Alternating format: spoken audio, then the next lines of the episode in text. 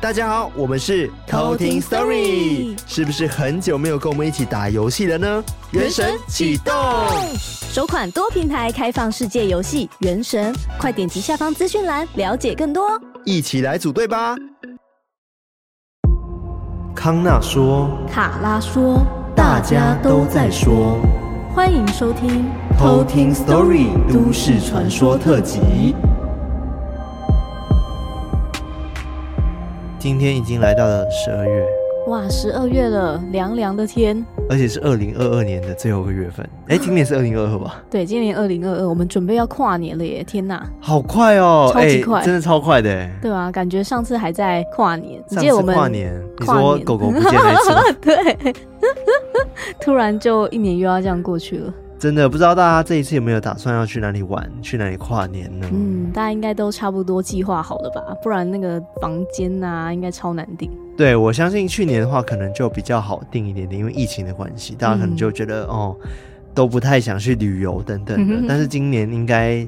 逐渐开放了嘛，对不对？所以应该是在这两个月期间，应该超多人已经把房间都已经订完了。对，搞不好还很多人都订机票了，直接飞走。出国跨年好像还不错。对啊，哦，尤其是可能欧美国家，因为他们圣诞节一起过。嗯，哇，对啊，好嗨哦，哇。对，而且最最近其实我觉得天气好像又开始变凉了一点点。嗯，感觉得到。但是我觉得好像有点晚了。对啊，感觉这几年都好像冷得很晚。对，一般来说不是都是可能十一月或十月就开始转凉了嘛？毕竟是秋天嘛，对不对？嗯，对。但台湾好像比较十二月、一二月会冷。是吗？可是我印象中，我刚来台湾的时候，好像很早就已经转凉了。哦。但好像这几年真的变得比较晚一点点。对，但马来西亚人是不是都不太怕冷呢？啊？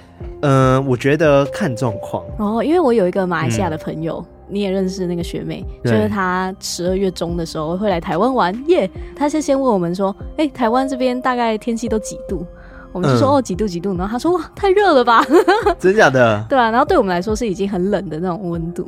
我我觉得我一点点被同化了。就是我刚来台湾的时候，我觉得很冷，哦，但是到可能二十几度的时候，我还是可以穿短袖。因为二十几度啊，二十度的时候，嗯，我是可以穿短袖短裤的人。嗯、但是可能到十六度以下的时候，我就觉得必须要套个外套了。哇，十六度以下太冷了吧？这不行啊！也没到太冷吧？平时冷气不就开十六度吗？有吗？谁开十六度啊？太冷了吧？冷气不是最低可以调十六度？对啊，你调十六度哦。没有没有没有没有，我是说之前调十六度好像是可以接受的温度啊。哦。没有啊，我觉得好冷哦，二十度就冷。对，反正就是大家好好保暖一下啦。就是毕竟天气真的变化很大。对啊。然后也希望大家可以在这一年的尾声，嗯，然后赶快把你今年的愿望把它实现掉。不是说每次的一年的开头都会有一个什么今年的新年新希望？新希望。对，结果 到年底了，怎么哎才做几项而已？那你记得你今年的新希望是什么吗？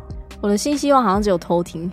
就希望啊，偷听可以成长茁壮，这种比较广泛的 这种，那也算是有实现了。对啊，我觉得有，我觉得是有实现，感觉真的有在茁壮起来，感人感人哦。我想一下，我今年的愿望哦，二零二二年的愿望好像有点忘记了。我记得祁东哥也是有偷听啦，对，但是我可能许了三个愿望，嗯，对，好像是发大财吧，好像每年都许这愿望，好难哦。对啊，好了，反正就是我觉得要赶快，大家如果有记录下来的话，可以回去。check 一下自己的 list，到底今年许了什么愿望，然后回头看一下今年到底有没有实现。对，对，但是我觉得大多数都实现了啦。嗯，就之前我们讲过了嘛，吸引力法则的部分。对，对，我觉得只要相信的话，它就会实现。嗯，所以搞不好已经实现了，各位。对，就不要太过于要求太高。对，就想说啊，怎么办？我没有做到，然后反而让自己难过。No No No，或许你已经做到其他的事情了。对啊，对，或者是你多做了很多你意想不到的事。没错没错，就比如说我，比如说我离职，例如离职。对啊，完全没有想过。对啊，很赞。虽然说还没成功啦，但至少就觉得说跨出这一步很棒。对啊，就蛮好玩的。好的开始是成功的一半。好的开始是成功的一半。你说大富翁？对，大富翁孙小美。孙小美。好啦，那我们今天呢是我们的都市传说特辑。嗯，今天是你来讲故事。对，然后是倒数第四集了啊，第四集了。对啊，哦、因为一个月就四集都市传说。大家赶快想听什么，赶快再跟我们讲。我觉得来不及了。对，这集播出之后，我们搞不好已经 已经要录到最后两集或者一集的时候。啊、哇塞！好啦，就希望说大家前几天有帮我们许愿的那个。List 啊。今天我不是在线动放给大家，问大家说想要听什么都市传说吗？真的最后一次喽、嗯？没错，没有，应该是暂时最后是今年的最后一次。对，今年最熬。对，所以明年可能有机会，我们在某个月开始就做都市传说，做回来它的特辑，maybe 重启。对，因为毕竟就是很多很多不同的特辑，觉得都蛮想尝试看看的。嗯啊、然后下一个特辑呢，我们之前有跟大家讲的，其实我们已经有规划好了，然后就觉得、嗯、哦，很想尝试看看。对啊，对，也期待一下，就是新的片头。嗯，哇，已经开支票喽。今天艾瑞克不在，所以我们又偷偷开支票给他。对，开支票给他，然后他回来的时候就会发现一张支票在他桌上，上面写说片头。是他开支票给我们，还是我们开支票给他？哎、欸。应该是我们跟他说我们想做这件事情，然后他就讲说好，然后他就开，开支票了。对，他必须兑现。对，希望不要再是空头支票了。谢谢艾瑞克，他今天不在就讲他坏话好不好？好，那今天都市传说呢是日本的都市传说。哎、嗯，今天不是卡拉讲日本的，是我。日本哇，こんにちは哇，私はカナさん。カナさんです。カナさんです。哦，呃。 忘记。了，我我记得我知道大学有学日本课，然后讲说什么啊，瓦拉西哇，什么学校毕业，什么什么，是是是信哦，大学大学 no 学。生学生对，哇，老师哭。学生但是啊，那就请大家多多指教啊。好，但是呢，今天要在都市传说之前，还是要跟大家分享一则鬼故事。嗯，那这则鬼故事我觉得哎，蛮诡异的。然后他是有一位叫做李昂，李昂。不是英文哦，是李昂，李昂，他的昂是中文是里面的里嘛，嗯，呃不，里长的里，李，然后昂是那个李昂，昂了昂了，对啊，我在想说为什么是昂，对，李李昂，对不起，李昂，我想说他昂是怎么打的？你怎么会知道他叫昂昂啦？对，你知道上面一个日呢，下面一个印的那个，就是《恶灵古堡》的那个主角嘛？哦，真的吗？对啊，他叫李昂。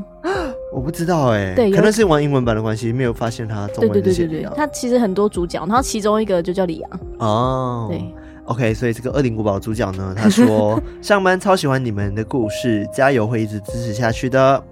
然后这个故事呢，它是发生是在某一年的过年，嗯，然后他就是他们家庭都会一起回乡下外婆家过年，嗯、然后就发生了。一些离奇的事件哦哦，想要回家，我又好期待，好像要回家了。对啊，你要回家了耶！对，但我我在回家之前先见一下，就是妈妈跟妹妹这样子。对对，然后上次不是讲说，呃，感觉见面不用录影吗？嗯、但我后来想了想，好像记录一下，哎，嗯，就跟那个蓉蓉一样。对，因为我看到蓉蓉记录了，我就觉得好像的确应该把这个美好的回忆记录下来。对啊，这个 moment 很久没有见面了。对啊。好，那我也。我就先来讲故事好了。好啊，那我们就来偷听 story。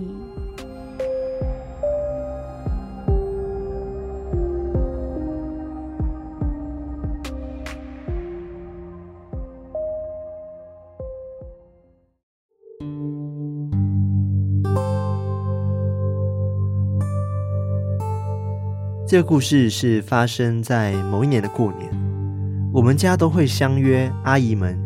一起回乡下外婆家过年。我的外婆家在高雄的甲仙，每次回去，我们不会固定只是在外婆家活动，大人们安排了去附近比较热闹的旗山去逛逛街啊，吃个冰。因为从小到大，只要回家过年，就一定会安排这个行程。我与我的表哥都因此感到疲倦，所以我们两个讲好。去山下的三层透天去度过一天。外婆会购买那些透天，是因为当时八八风灾造成甲仙一带损失惨重，所以为了躲避山上的土石流，所以在山下呢国中后方购买了一栋三层楼的旧的透天。我还记得第一次进去那个房子的时候，我感到无比的沉重感及潮湿的感觉。甲仙靠近山上，时常下雨，所以潮湿感这个问题我能理解。但最不能理解的是，从厨房那里传出来的压迫感，所以我非常的不喜欢到山下去住。直到开头讲的那一次，我才知道，不只有我有这种感觉，而且连我表哥都有。那一天，其他人出发去岐山前，把我和表哥放到山下的透天。当时下雨，所以我们只能待在室内，没有办法去附近的国中打球。一进门，我有发现后方的厨房的门，它是连接着后山的，但它的门没有关上，因为随着雨和风的来回摆动，也因为当时冬天那股诡异的寒意，加上厨房灯没开的压迫感，也冲上了心头。但也没有多想，就跟表哥马上的冲上二楼房间了。当年的智慧型手机还不普及。所以我跟表哥在房间打 PSP，打到了差不多六点。我们打算走下山的 Seven 去买晚餐。出门从二楼拿着雨伞走下去的时候，那股难闻的潮湿味就扑鼻而来。越靠近厨房，那股伴随着诡异的感觉也涌上心头。快走到厨房的时候，因为害怕，想赶快转头往大门移动。但是好奇心让我们偷瞄了一下厨房，一样的昏暗，一样的沉重，一样的门也没关好。风雨持续的拍打着门和门上的网窗，但是这次不一样的是，是多了一份注视感，感觉有人在那暗黑的厨房角落注视着我们。但是我也没办法多想，就走出去。并去 Seven 了。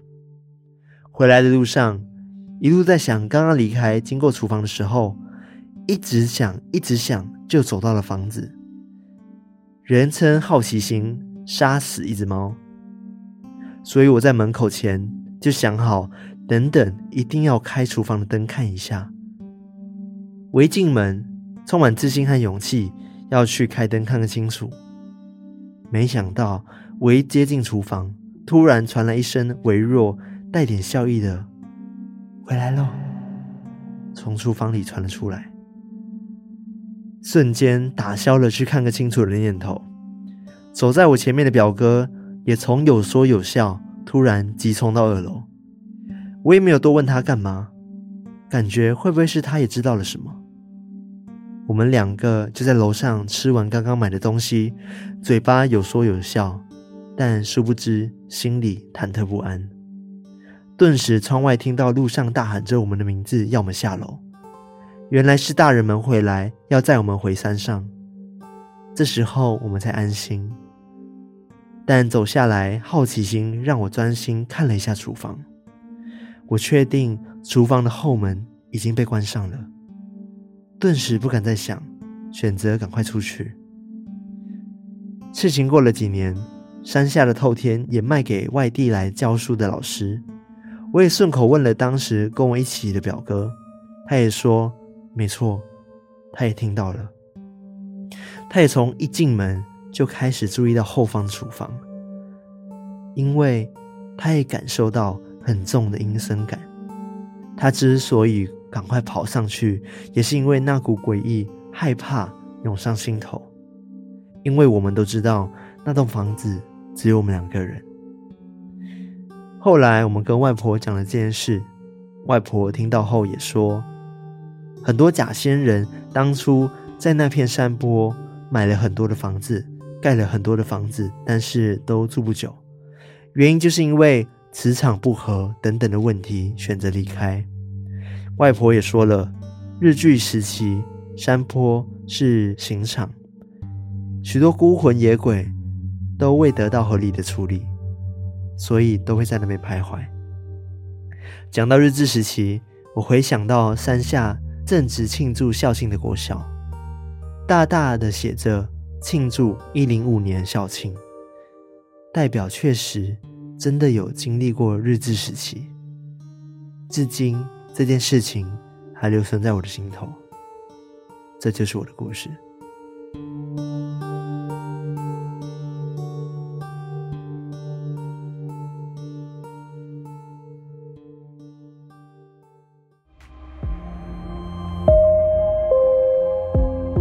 我听到甲仙就觉得很怀念高雄，对不对？对，想歪楼。我没有去过甲仙呢，它是一个后山吗？还是它是一个大山吗？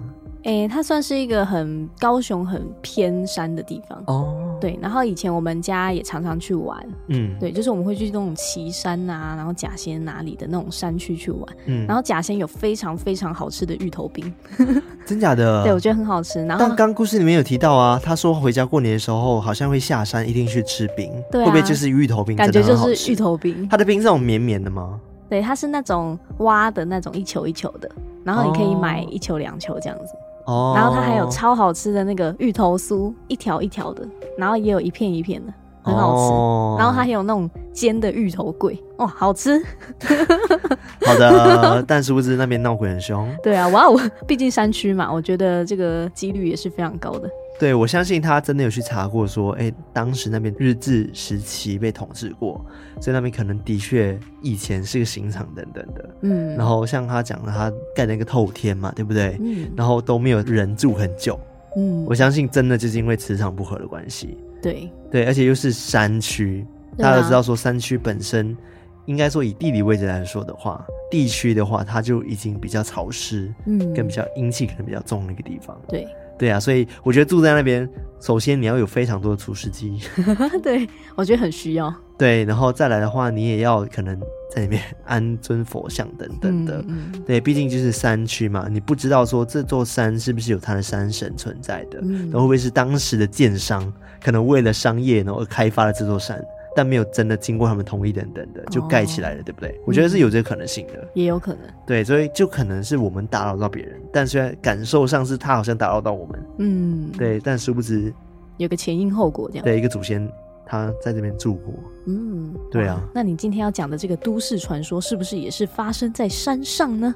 对，这集都市传说是在日本的一个都市传说，嗯，然后它其实也很有名，然后也是有蛮多偷听客敲完的都市传说。嗯，对，然后它叫做山之剑。那这个山之剑的日文叫做什么呢？来播给大家听。好可怕，他提前播了，再听一次。山の毛。山の毛。山の毛。对，就是山之剑的意思。如果直翻中文的话，它就是山之舞。 山之华，武武功的武，山之五吗？对，我不知道为什么，没有，那是 Google 翻译可能不准，但是它反正就叫 Yamanoke。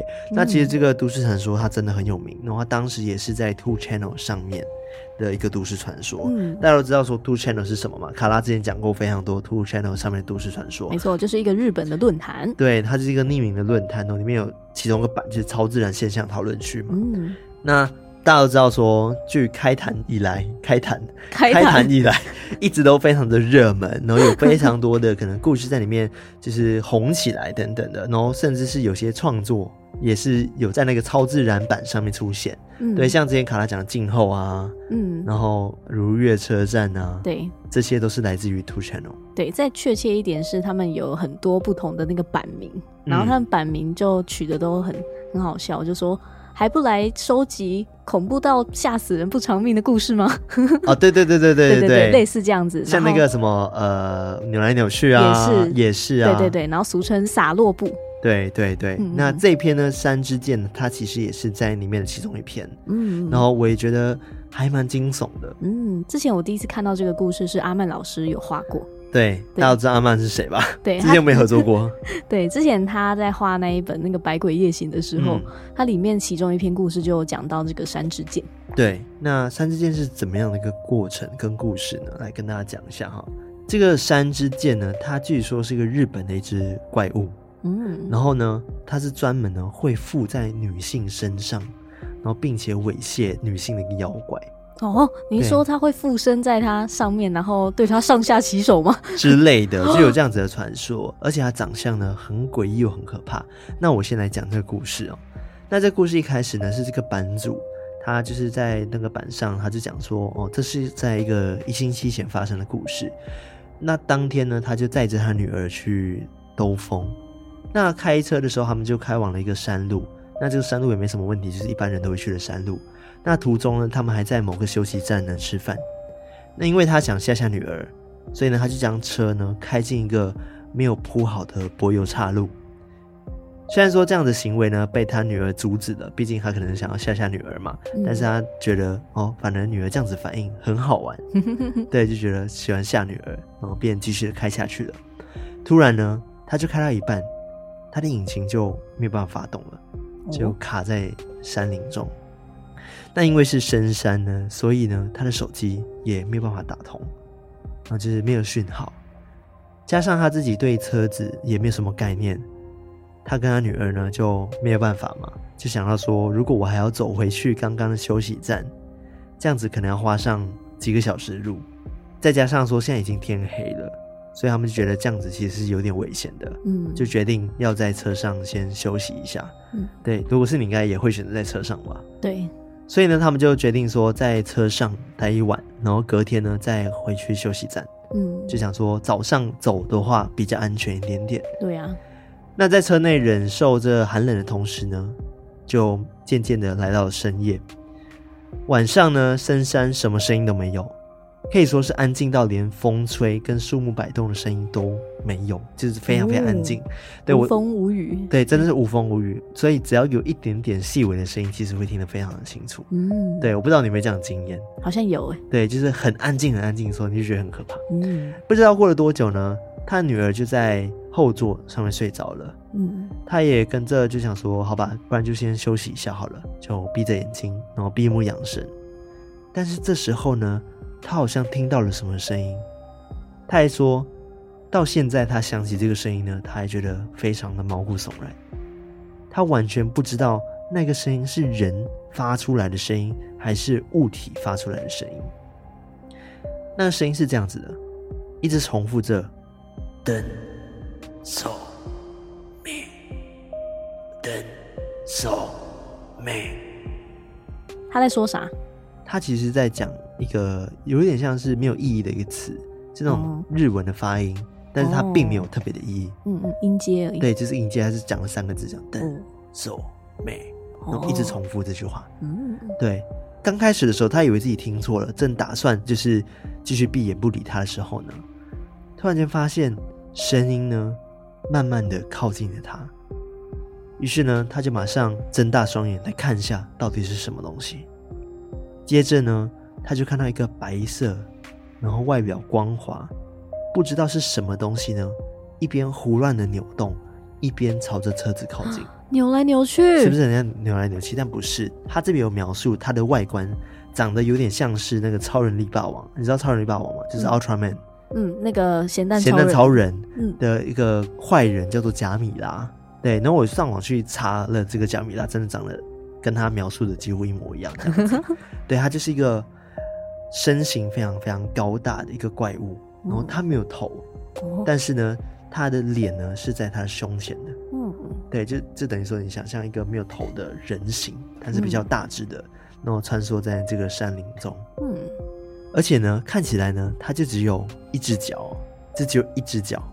他用跳的吗？对，他是用跳的。哇哦！所以他这边就特别举例说，如果要举例的话，他感觉就是全身抖动着，然后一边单脚跳。一边用双手在那边胡乱挥舞，嗯，好有画面哦，我会，就是单脚跳，嗯嗯，然后一直等，走，美，就一直在山林讲这句话，嗯，好妖怪哦，对，这时候他就觉得哇，很可怕，因为毕竟在山中，然后又很安静，然后看到这样子的怪物，一定会觉得很恐怖。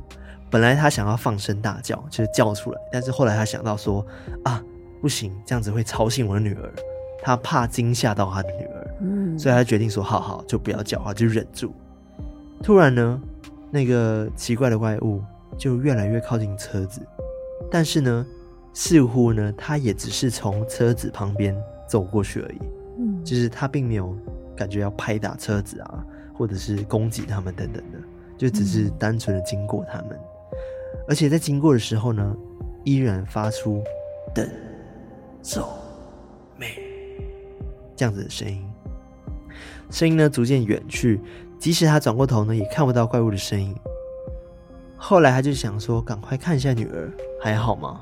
他就转头一看女儿的时候，就发现那个怪物突然出现在女儿的窗的旁边。哎呦，就这样看着女儿。哎呦，对，近距离看的时候，以为原本没有头，没想到就是胸口附近。竟然就是有一张脸，就像我刚刚讲那样，嗯、就是他脸就靠着那个窗户，然后就这样看着他女儿。他这边有形容说，那张是一张难以想象、恐怖极致的一张狰狞的笑容，然后一直看着他女儿。但因为怪物接近女儿，顿时他就觉得不行，我一定要克服恐惧，所以他这时就大骂说：“可恶的怪物！”就是、你给我滚！就骂骂那只怪物这样子。嗯嗯。但是他一叫呢，那个怪物就突然就咻就不见了。哦，这瞬间就消失不见了。嗯。接着呢，女儿就突然间坐了起来。哦。原本呢，他以为是自己大声的怒吼把那个女儿叫醒嘛，对不对？嗯、但没想到呢，是女儿就自己坐了起来，而且一直喃喃念着：“进来了，进来了，进来了，进来了，进来了，进来了，进来了，进来了，进来了，进来了。”这样就一直快速念着“进来了，进来了。”他就想说：“完蛋了，感觉不太对劲，觉得好像遇到危险了，不得不离开。”所以他就试着。原本发动不了的那个车嘛，就试着扭动它，然后结果哎，成功发动了，然后就赶快开回原本的道路，就开回家去。但是呢，在途中，女儿就一直喃喃自语，一直说：“进来了，进来了，进来了，进来了，进。”就一直一直重复这句话。嗯，开着快车，想快点回到有人的地方。渐渐，他看到市区的灯火，虽然说他稍微安心了一点，但是不知道什么时候发现女儿。刚刚原本自言自语在说进来了，对不对？后来呢，他慢慢变成等，so 妹，等，so 妹。哇，他被附身了吧？对，他就被附身了，而且呢，他的脸呢也变得特别狰狞，然后一个非常诡异的笑容。他会不会打开肚子也有脸？没有，他就是长在正常在脸上那样子。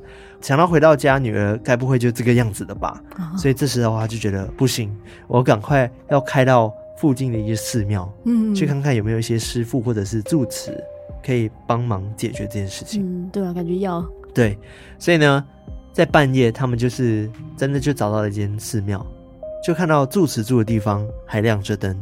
于是呢，他就跟他女儿，就是牵他女儿的手，然后到柱子的那个房门前，就按那个门铃，就敲敲门这样子。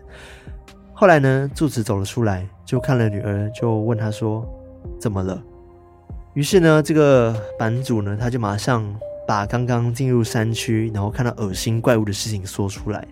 然后柱子呢，就一脸觉得唉遗憾的表情，然后就一边说着还不能放心。然后一边拿着那个佛经，然后叩叩叩的敲着他的女儿的那个肩膀跟背部，嗯，就是一直这样拍打他，就感觉好像在施什么法，有点像台湾的收经那种概念。嗯，那因为也已经半夜了嘛，对不对？所以这时候住持就想说啊，不然就是先在这边过一晚好了啦，因为这样子的话，你们可能下山的话还是很不好，而且女儿也不会好。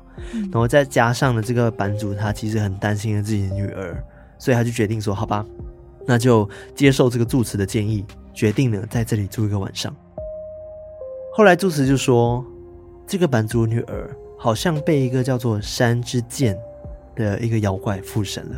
嗯，这等于说住持好像知道这个山之剑。嗯，所以住持就说，如果过了四十九天，他的女儿呢还是一样的状况的话，那这辈子他就无法恢复原状了。哎呀，你就让我想到什么？扭来扭去。啊、哦，对啊，是不是也是这样子？最后他的朋友就永远好像就变成稻草人还是干嘛的？就像稻草人一样的怪物。欸嗯、对，但扭来扭去没有办法恢复，就是他就永远是精神失常的那个状态。对，但有点丢在对，没错没错，有点像这样的状况。这个师傅呢就跟他讲说啊，四十九天，如果这个你的女儿还是一样这样子的状况的话，他就永远都没有办法恢复了。嗯，然后住持就说，为了避免这种事情再次发生呢，所以就希望说。这个版主可以把女儿留下来，然后他会努力的把这个山之剑给赶出去。哇，那女儿要住在那个庙至少四十九天。对啊，对不对？就一般来说，我不晓得你会不会放心让女儿去住啊？但是师傅都这样讲了。嗯，对啊，但我觉得前几天可以试试看。前几天试试看。对啊，先先住几天看看嘛。可是他都讲四十九天了，然后你也不能在可能七天八天的时候就带走他啊。搞不好他在七八天就好了。你说奇迹般的好了是，是？对啊，因为他不是说要到四十九天都不行的话才会有危险，嗯，但搞不好可能前几天就好了。所以你可能还是会让他住在那边这样子。对，OK。那就是这个版主就赶快打给他老婆，就跟他讲这件事情，就是女儿被附身的事。然后他老婆一开始也不相信，就觉得说，嗯，这怪力乱神乱讲，而且怎么可以把我们女儿放在一个住持的家？对，然后。这时候他老婆就听了住持讲了电话之后，他才总算相信。那为什么还会相信？原因是因为他说，如果这个女儿呢就这样子回家的话，他的老婆也会被山之剑附身。哎呦，对，因为山之剑是专门附身在女生身上的。嗯，对，所以在成功除灵之前呢，老婆是不能再见到女儿一面的。哦，对。那后来呢，的确这个版主呢就决定说，把这个女儿放在那边先放几天看看。所以就过了一个礼拜之后，他就看到女儿还待在住持那边。虽然说他每天其实都有去看他，但是他发现他的女儿好像已经不再是他女儿了，就变得很怪。他总是呢狰狞的笑着，用这难以形容的眼神看着这个版主，就看着他爸爸这样子。嗯。他也很希望说，哦，我希望我的原本的女儿可以赶快回来，就是不要再这样下去了。然后他也觉得说，好，这也希望说这个故事可以告诉有看这个版的大家，说不要在玩到一半的时候进入深山。他觉得半夜进深山是一个很可怕的事情，因为山上的确是有山之间这样的怪物。那其实呢，故事就到这边结束了。哦，其实不知道他女儿到底有没有回复。嗯，但是就是这个版主就把这个他说他自己遇到的事情，然后分享在这个 Two Channel 的版上。嗯，对。但是其实这个故事你听起来就觉得说，嗯，那很想知道后续到底是什么。对啊，对。那其实网络上就开始有流传各种不同的版本，嗯、就是讲说山之剑的后续到底怎么了，或者是嗯，嗯，所以这个女儿到底有没有救回来等等的。对啊。但是呢，因为有太多人这样的疑问，等于说开始出现了很多创作故事。嗯，对，就是大家开始没办法去辨认说，哎，到底哪个是真的？甚至呢，网络上有很多不管什么版都会讲到说，哎，接下来我要讲的这个版本呢，也是最多争议的一个版本。嗯嗯，然后也是大家觉得说一定是编造的，因为内容实在太夸张了。对，但是我觉得还蛮恐怖的。嗯。如果是真，如果是真的话，我觉得还蛮恐怖的，嗯、也不算科幻哦。哦，对，你听听看，反正他就讲说，前面的故事基本上跟刚刚讲的差不多。主角呢，跟十三岁的妹妹呢，就是变妹妹是不是？对，变妹妹，然后出游，然后遇到山怪。嗯、但是呢，他的妹妹呢被附身之后呢，就是主角带着妹妹去寺庙去寻求帮助。嗯，然后住持呢也一样说，哦、呃，山里面啊有一头怪物啊，然后他就是喜欢。很爱好快感的一个怪物，嗯、所以他才会附身在女生的身上。嗯，然后他就会让这个女生呢就自淫，哦，直到死去为止。哦，对，好可怕哦。对，很可怕，对不对？对啊。对，那前一个宿主呢死了之后呢，他就会去找下一个宿主，然后要将山之怪呢驱逐宿主体内的方法有两种。嗯，他讲说其实有两种哦。第一种就是不断的在宿主的身上施加伤害。哦。揍他这样，就让他觉得很痛。哎呀，然后直到他伤怪呢受不了，然后离开这个本体。嗯，对，物理驱魔法。对，物理驱魔。那第二种呢，是一次性的造成极大的痛苦。哎呀，对，是有两种，一种是慢慢折磨，嗯，另外一种是一次性很痛的那种。嗯，具体的做法呢，就比如说刚第一种，要怎么样让他持续的感受到痛这件事情呢？用那个衣架夹那个脚趾。但是我觉得更恶心的是夹耳垂，不是，这也没有痛啊，我觉得还好啊。有啊夹，然后打，那不会持续啊，一下就没了。哦，而且那个没有极大，那个没有极大的疼痛。哦。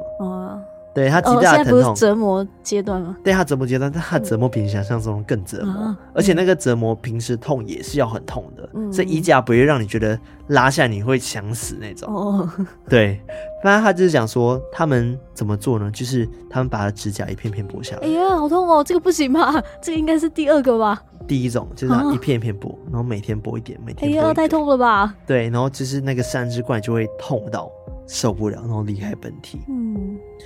感觉本体也会痛到不行。对啊，本体一定痛到不行，好可怜。对，那后者呢，就是刚刚讲的第二种，就是分娩。分娩吗？对，就是女生生孩子的分娩。嗯，对。他说这个成功率很高，因为呢，据说这个山之箭呢，它是没有办法承受这个分娩的痛的。嗯，但首先女生要先怀孕。没错，这是最可怕的地方。所以呢，他们说最后主角呢，他们是选择让十三岁的妹妹。怀孕生孩子啊，然后由妙方请来看起来很专业的人士进行这个工作这样子。哦，对，他说由妙方请来专业的人士进行这样子的工作。哦，所以你不觉得很怪吗？对啊，超级无敌怪的，啊，超级可怕的，就等于说可能那个寺庙的住持，搞不好他原本就是知道三只怪是怪兽，嗯，然后他们是同伙的。哦，然后为了想要性侵可能一些年轻美眉们，好可怕哦！然后就骗他们说这样子的方式，或者是真的三只怪有上到神，然后住持们他们就可以明目张胆的去性侵害这些少女。天哪，好可怕哦！对，然后让他们怀孕，然后让他们生孩子。哦，一次通到不行的应该有很多个吧？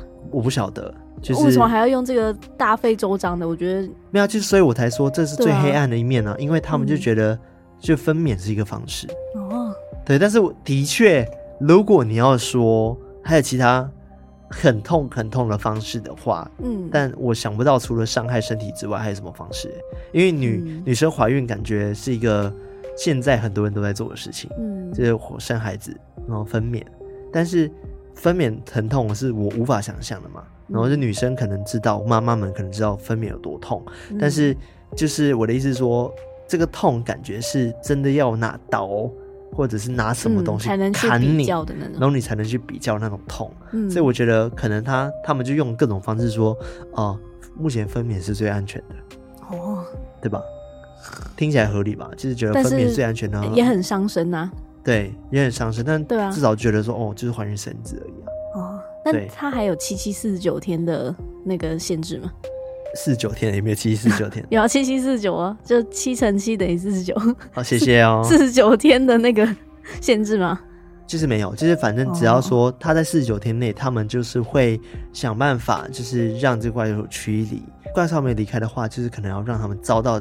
极大的痛苦，他才会离开。哦哦，是这样，不是说嗯，在七四十九天内，嗯、那他们有没有针对七四十九天内的那个？应该是说这是两个故事。哦。然后第一个故事讲的是四十九天内会讲这个故事，然后第二个讲是十三岁的妹妹，所以它是不同的传闻。哦，第二个就没有四十九天的设定了。对，第二个比较是跟大家讲说，他要用什么方式可以把三只怪驱离？嗯、对，三支箭啊，驱离。对，嗯嗯嗯。对，所以后来呢，就是这个故事还没结束，就是。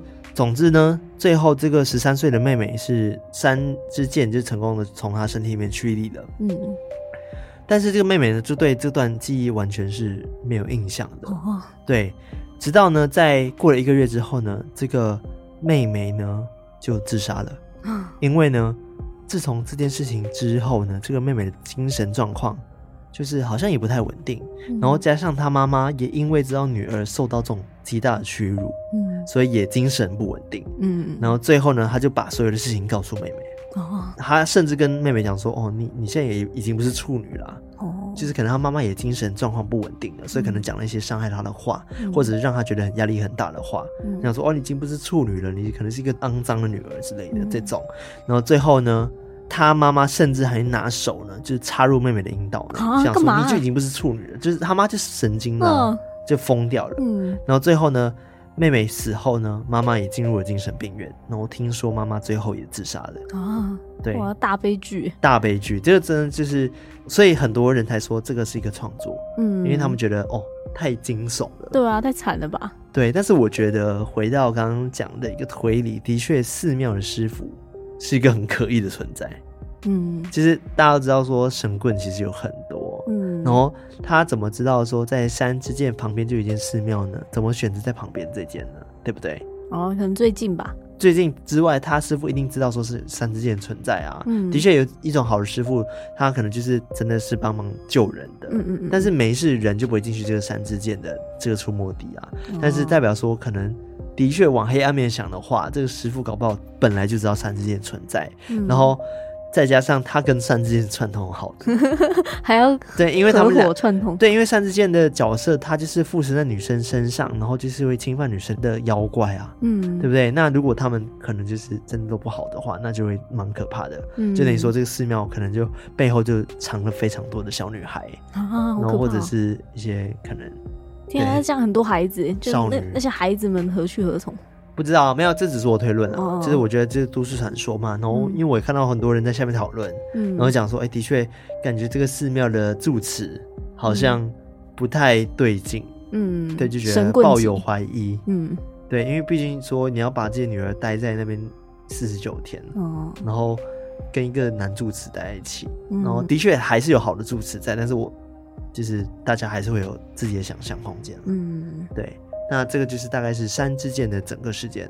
的一个故事，也蛮 OK，也蛮 OK。对，我觉得，呃，如果说以怪物来说，我们已经讲过太多怪物了，嗯、所以以外观来说，或者是它摆动状况，我觉得并没有真的让我觉得很惊悚。嗯，但是我觉得它长相算是有特征的，就是算是有特色的。对，它很有特色，然后就让我想到说，嗯、呃，因为我在查资料的时候就发现。哎，在中国古代，就是《山海经》里面，嗯，里面有个神神奇啊，然后它就是叫做刑天，公。就是不是刑天宫，是那个是那个刑的这个刑，就是用刑的刑，然后天空天，刑天。对，他的形象呢，在《山海经》里面是一个巨人，嗯，然后他一样就是没有头的，哦，然后给你看的照片是长这样子，大概蛮这样看蛮可爱，因为是画画的嘛，哦，真的，对，他就是一个肚皮舞。没有头的一个人，嗯，然后他是一个战士、战神这样子，嗯，那这个刑天呢，他其实也是一个悲情人物，然后就不是刚刚讲说他没有头嘛，对不对？所以他其实只能把乳头啊，然后跟肚脐当做他的眼睛跟嘴巴，嗯，然后呢，他就是在战争中，他其实只能乱挥、乱砍、乱劈，嗯，然后永远都看不到敌方的角色那种，反正蛮可怜的，嗯，然后也有人提出。就是说，因为是刑天这个动作，平时挥舞的动作很好笑，很像在跳舞，但其实蛮可怜，他是没有头，然后看不到，所以他挥的时候就看起来很像在跳舞。嗯，然后所以呢，后来就是他没有死，原因是因为皇帝就是觉得，哦，这个人好像很可怜呢，就饶他一命，就没把他杀死了。嗯、但是后来其实好像在很多战争游戏里面，然后就是会有这样子的角色出现。哦，对，但是呢。这个角色都被当做是敌方的坏人的那个角色，嗯、主要是因为他形象的关系。但其实这个刑天他本身的故事都还蛮可怜的，嗯，对，就是他就被断头，然后他外形又独特，然后反正这个蛮悲伤的一个故事。嗯、对，题外话了，反正就是我的意思是讲说，这刑天的形象跟刚刚讲的这个山之剑长得像，是很像的。刑天是一个人，但是山之剑是一个怪物，嗯、但他们一样，就是他们眼睛跟嘴巴都是长在胸前的，嗯，肚皮舞。对，肚皮舞，肚皮舞是长在肚子。对啊，哎，哦哦哦哦，对啊，不一样啊，还是有一点不一样。而且肚皮舞不会在肚子画东西啊。会啊，肚皮舞呢？就有的会啊，你有看过那个吗？那个小飞象啊？那不是搞笑的吗？对啊，就是有啊，也有这种。我知道，因为我看过很多女生跳肚皮舞，但是她们就是穿的很漂亮，然后就是肚皮这样抖抖动而已。但是我我很少看到，对，那个是搞笑的，或者是专业的，我也不知道了。我现在不敢乱下定论，我不知道有没有这种专业的舞蹈是在肚子上画脸的。嗯，我记得好像看到都是搞笑的影片，然后在肚子换脸，然后卡通很多也会对，卡通很多会出现，但是我不晓得那个是不是一个专业的舞蹈，我也不确定。对对对，好了，反正就是今天的都市传说就到这边。嗯，那接下来呢，我们来感谢我们的干爸干妈。那今天呢，有一位赞助我们在绿界上面赞助我们的干妈，她叫做 Angie。Angie 是的，她说呢，太喜欢你们的 podcast 了，很喜欢每次要讲故事前都会有一段音乐，故事与音乐的分配都很精细。You guys are so amazing！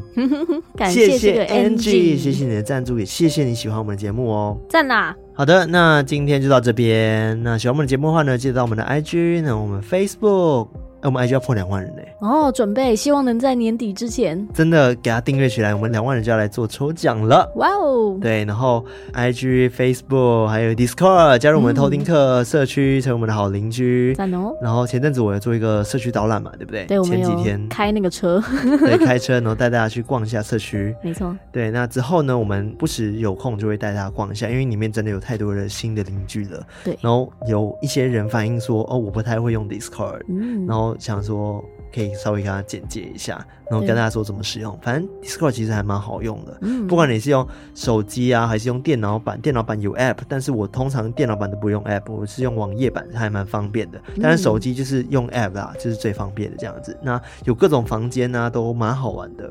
对，欢迎大家在里面多多互动。然后里面其中其实有那个最新一集的讨论区啊，然后鬼故事的投稿房啊，嗯、等等的都可以在里面分享鬼故事，或者是你有。对我们最新一集有什么想法的话，可以在里面讨论，甚至是你之后想听怎么样的都市传说，也可以在里面讨论。没错。而且都可以在上面交到很不错的朋友，是的，或者谈恋爱，没错。有人俗称是偷听月老社区，哎、欸，我真的觉得很扯 哎，超猛！竟然有人在里面真的脱乳嘞，对啊，就是真的有人在里面找到对象，这样很厉害。对，但我们的确不是一个相亲社啦，但是就是大家就是网络交友还是小心一点。哎、欸，对啊，偷听客都很 nice，好不好？啊、偷听客都很 nice，们都很好的。对对对，只是欢迎加入我们好邻居啊，住在我们的偷听社区里面。嗯，对，然后最后呢，也欢迎大家到各大可以收听 Podcast 的平台，Apple Podcast 啊，Spotify 啊，KKBox 啊，订阅我们。啊、对，Mr. Box 啊，还有很多很多平台可以订阅我们，然后按赞，然后留言分享。然后甚至五星评论留言都可以。赞，对，谢谢大家。那我们今天到这边，我们下次再来偷听 Story，拜拜。